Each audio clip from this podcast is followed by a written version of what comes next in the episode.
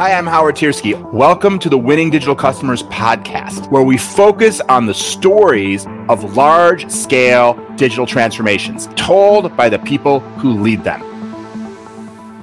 Hey, everybody, welcome once again to the Winning Digital Customers podcast. I am here with an awesome guest today, Jay Baer, who you probably know because he is the New York Times best-selling author of actually six different books. And we're going to talk about some of the marketing and customer experience intersection areas that he is expert at. He works with many large companies, helping them in areas of marketing and customer experience. He's also one of the only 200 or so living members of the Professional Speakers Hall of Fame and speaks all around the world on these topics as well. So we're really lucky to have him here today. Please join me in, in welcoming him. And Jay, thank you so much for being here. Anything you want to add by way of background that folks should know about you? Howard, thanks so much. Fantastic to be here. I'm also a certified tequila sommelier. I'm not certain that's ground that we will cover in this episode, but please feel free to address your tequila questions to me at any time. Should we be drinking tequila during the during this podcast? Maybe that would create an even more festive environment. I, I often do drink tequila during podcasts, uh, and I'm actually working on. Uh, it, it, this is true. Uh, I've got a, a, an offering now for corporate clients typically evening events for obvious reasons, where I will do a webinar or some sort of virtual event that's sort of 30 minutes of marketing and CX content, and then 30 minutes of tequila education and tasting, which is a lot of fun for everybody. And you think that's the right order, or would it be better to have the 30 minutes of tequila tasting and then? yeah, uh, it's. It, I, I, try to mix it in, so I, I'm still working on the format. But what I try and do is like a little marketing and then a tequila and then a little CX and a little tequila. So I, I, try and go back and forth, but I'm not certain that's the best format. I'm working on it. Got it. Got it. Fantastic. that's great. I haven't heard that one before. Tequila sommelier. All right.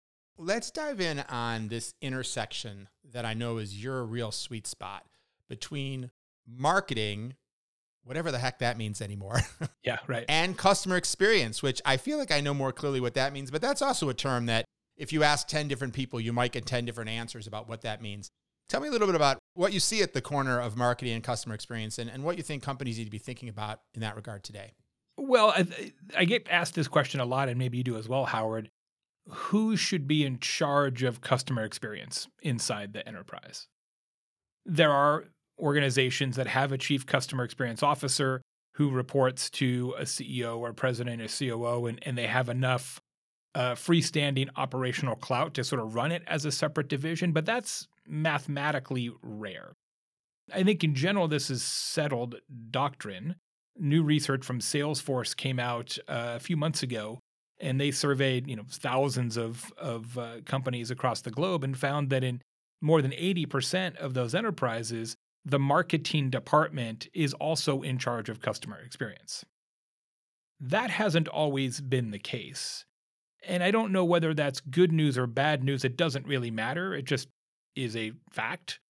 However, as somebody who has been a professional marketer for 30 years, I can tell you, and this won't be a, shock to anybody uh, tuning in, most marketers haven't really been trained in the full customer funnel, right? They, they have been trained to acquire new customers profitably. That's kind of what marketing is and this idea that wow all right so we also need to cross sell upsell we also really need to pay attention to retention we need to pay attention to uh, customer experience driven word of mouth and and all the other elements of of cx audience insights generation et cetera et cetera et cetera it's just a much bigger sandwich than most marketers have historically digested and that's going to create some problems in some companies yeah, I totally agree with that statement. And I'm in, uh, thinking about all the problems myself. But I, I want to ask you what are some of the biggest problems that you've seen as a result of that disconnect? Well, I think part of it is continuing an age old problem, which is if I asked every single person listening, is it more profitable to get a new customer or to sell more to an existing customer?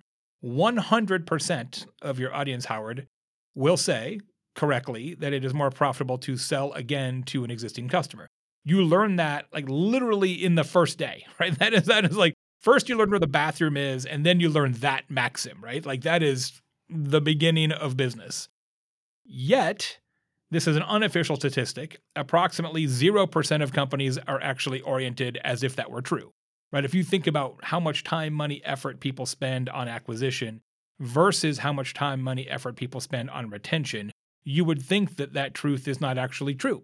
And when marketing, which is all about the acquisition side, is now in charge of CX, I have a hard time believing that professional marketers are going to make the investments necessary, which are typically long term and somewhat amorphous, the, the investments necessary to truly have an impact on customer experience. I'm hope I hope I'm wrong, but I'm probably not. Yeah, yeah. Well, and, and I'm curious. One thing when I, because I agree with your statements, and one of the first things I always look for when I see a problem that's pervasive is who's bucking the trend? Is anybody doing it right? Because of course, there is a place to look for clues, not only about what they're doing, but how did they sort of succeed in transforming from like everybody else to uh, you know the the company that is found a different path. So, is there anyone that comes to mind that you'd say actually is bucking that trend? Sure, there's there's lots of uh, points of of light in the wilderness, as always. One of the organizations that I think is really interesting in this marketing CX convergence is Chewy. Uh, you may know that brand Chewy.com, online pet supplies. They they are so incredibly good at empathy and treating customers with humanity and respect. And do they do that because it feels good? Well, I'm sure it does feel good but it has manifest economic consequences for the brand. Their growth is straight up. They have outflanked all other uh, pet supply organizations uh, in online sales, customer growth, customer retention, and every other success metric you can point to. And it's not only because of, of their empathy and their sort of emphasis on customer experience, but it's certainly a good part of the recipe. So it, it can work. But again, it requires a level of patience and believing that if you deliver a better customer experience, it will pay off. And here's the magic word, Howard eventually. Mm-hmm. In order to do it, the problem is most marketers are not even in their role long enough to to do something like this, right? I mean, I don't know what the average CMO tenure is now, but it's something like 15 minutes, right? It's it's not very long. So Yeah, no, I think that's right. And, and I do think this varies somewhat by industry. I mean, when you look at someone like Chewy, they're very much in the supply replenishment business. So, you know, if they give you a good experience when they, you know, sell you the, the hay for your guinea pig cage in September, then hopefully you're going to order in October, November, December, you know, versus obviously there are other industries. If someone sells you a car, you know, you're probably the opportunity for you to become a repeat customer is at least a few years away, typically not a few months or a few days away. And then from what I observe, the ones who seem the most oriented towards focusing on these areas around retention are those that are in some kind of a subscription business, someone like a Netflix or a Salesforce.com, platform software companies that have customer success divisions. Because, of course, they know that if they do a reasonably good job, you're going to keep paying them every month. And if not, you're going to cancel your subscription and all of a sudden the, the revenue stream dries up. So, those are to me the ones that are the most focused on it. But I think you're right that it, it's something that's worth every company really giving more focus to than they probably are. And it is a testable proposition, right? I mean, I talked about this in in uh, my most recent book, Talk Triggers. This idea that you can take every nth customer and treat them differently, and then flag them, and then track their LTV over a period of time, and determine whether that disproportionately good treatment has a material impact on revenue and profitability. Most people don't go to the trouble, but it's not as if you can't know. You can know. Uh, it's obviously easier to to have a control group and a test group in some types of businesses than others, as you mentioned, Howard. But it but it is knowable. Uh, just most people don't go to the trouble. Yeah, absolutely. And even if you have a longer term sales cycle, like let's say with vehicles, you can still test propensity. You can still ask someone nine months in, based on your experience with a Ford so far, how likely are you to consider Ford for your next vehicle? Blah blah blah. And Absolutely, that's not as valuable as the real data. But if it takes years to get the real data, you know, it's it's directional. Yeah, yeah.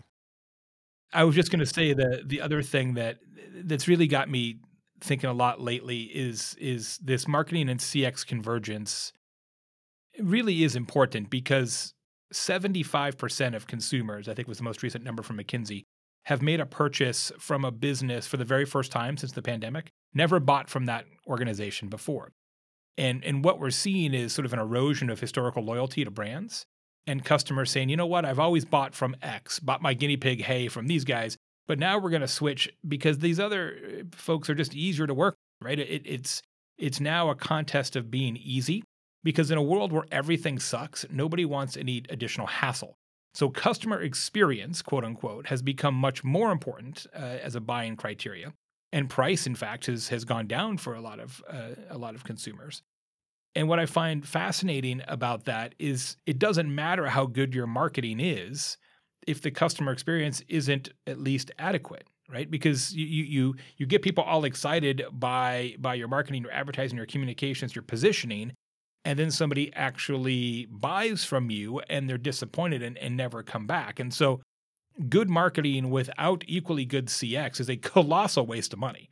So this alignment of marketing and CX is incredibly important. And so I'm glad that they are converging. I think it's going to be a bit of a rocky road initially, but but at some point down the road, I think we'll be in better place. Yeah, I totally agree. The meme that I'm pushing so uh, at the, this week is my is my uh, my little quote: "Convenience is the new location." Yes. If you opened a shoe store in town and then you market it and let people know, "Hey, there's another shoe store in town. You know, there used to only be two, now there's three, right?"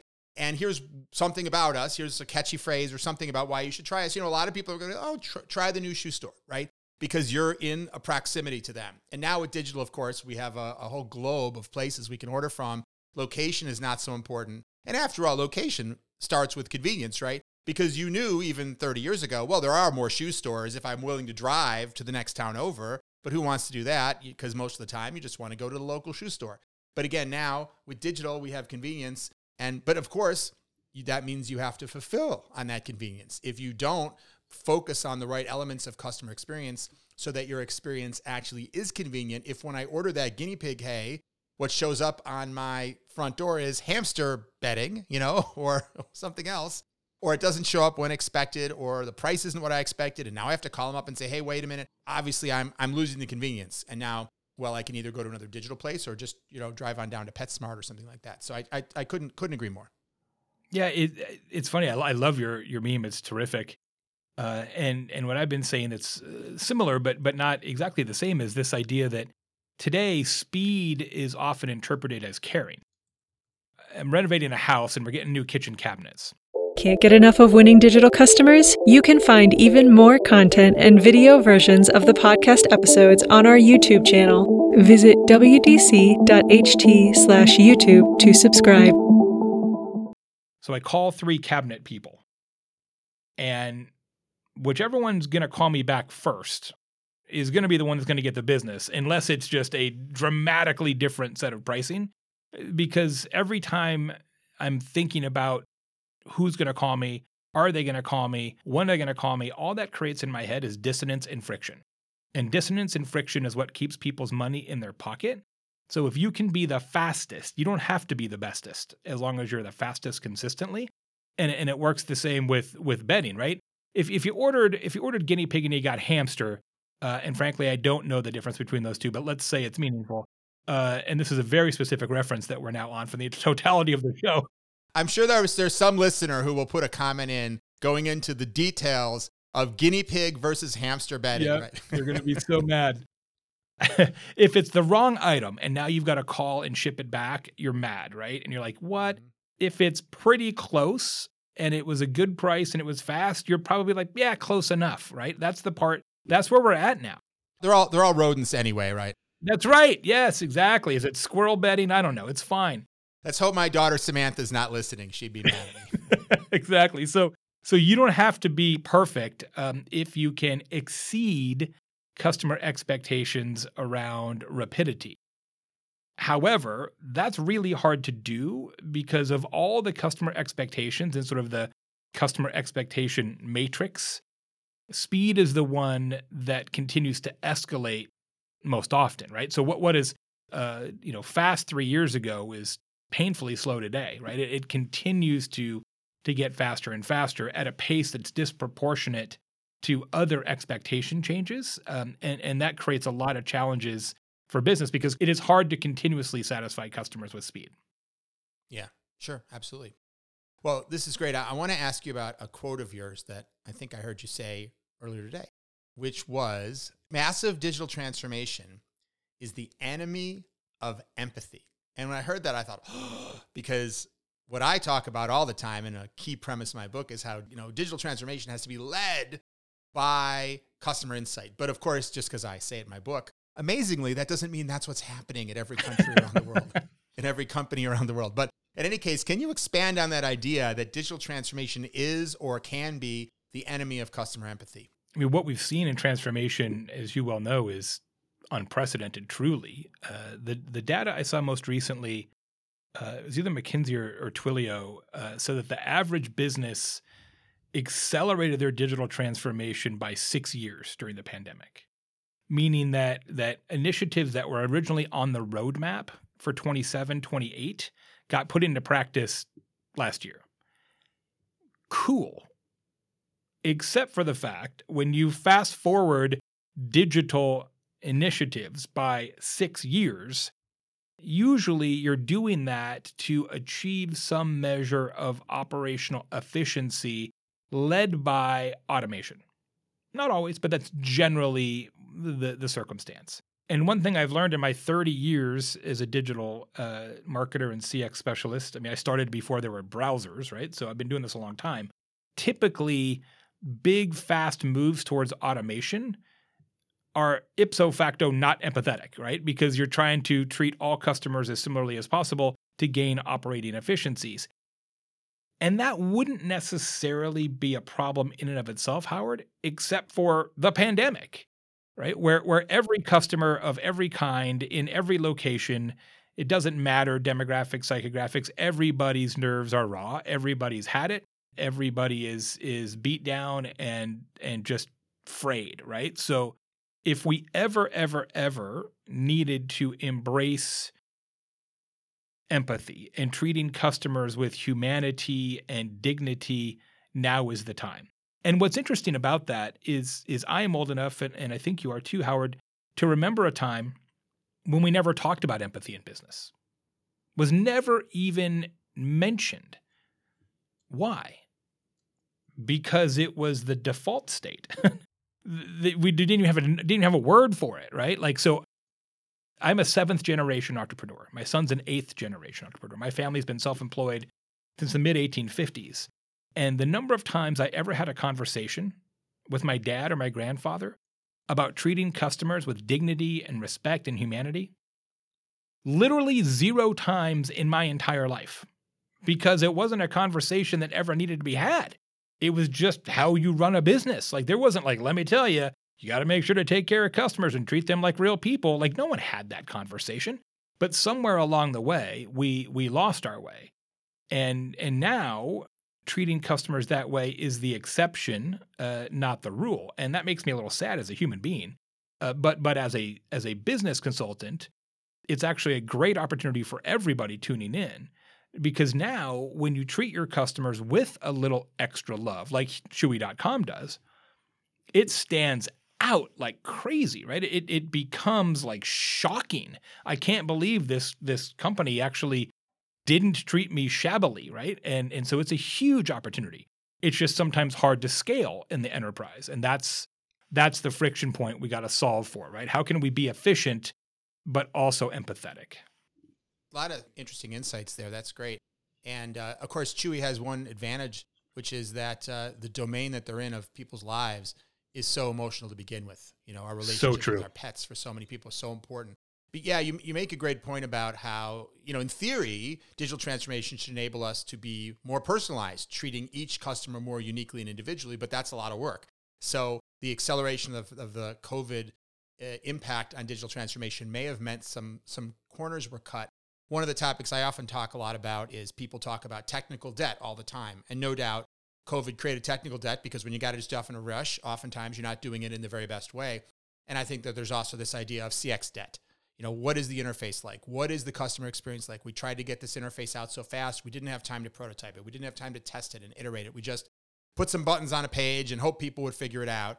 And, you know, sometimes in an emergency, you, you have to do what's the fastest way to do it the important thing, just like with technical debt, is to acknowledge that you've you've accumulated CX debt that needs to be paid off at some point, or it bites you.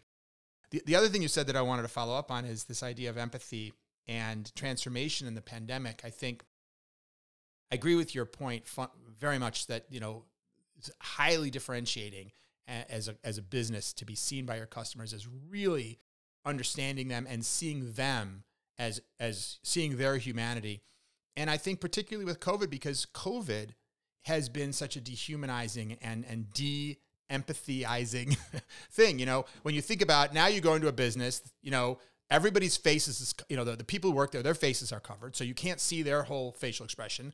You're told you know wear a mask stand six feet away. I want to see your vaccine card at least in new york city. And i don't say that to be critical of anything. You know i'm not trying to make a political statement. I understand why all these things are in place. But the aggregate impact is definitely a dehumanizing experience when interacting with a business that is not wanting you to come too close and wanting you to cover your face and all these things. So when you know, and what's what's awesome is you know if, if you ever on Zoom and you see someone put a mask on or wearing a mask on Zoom, it's this moment of disconnect because the irony yes. is we can connect with people on Zoom without masks and that actually can sometimes feel like more of a connection and i think that can extend to digital in general you would have thought historically how could a website ever express the kind of empathy for a customer that a salesperson in a store can. It just seems fundamentally how can a, a, a, digital experience be more human than a human?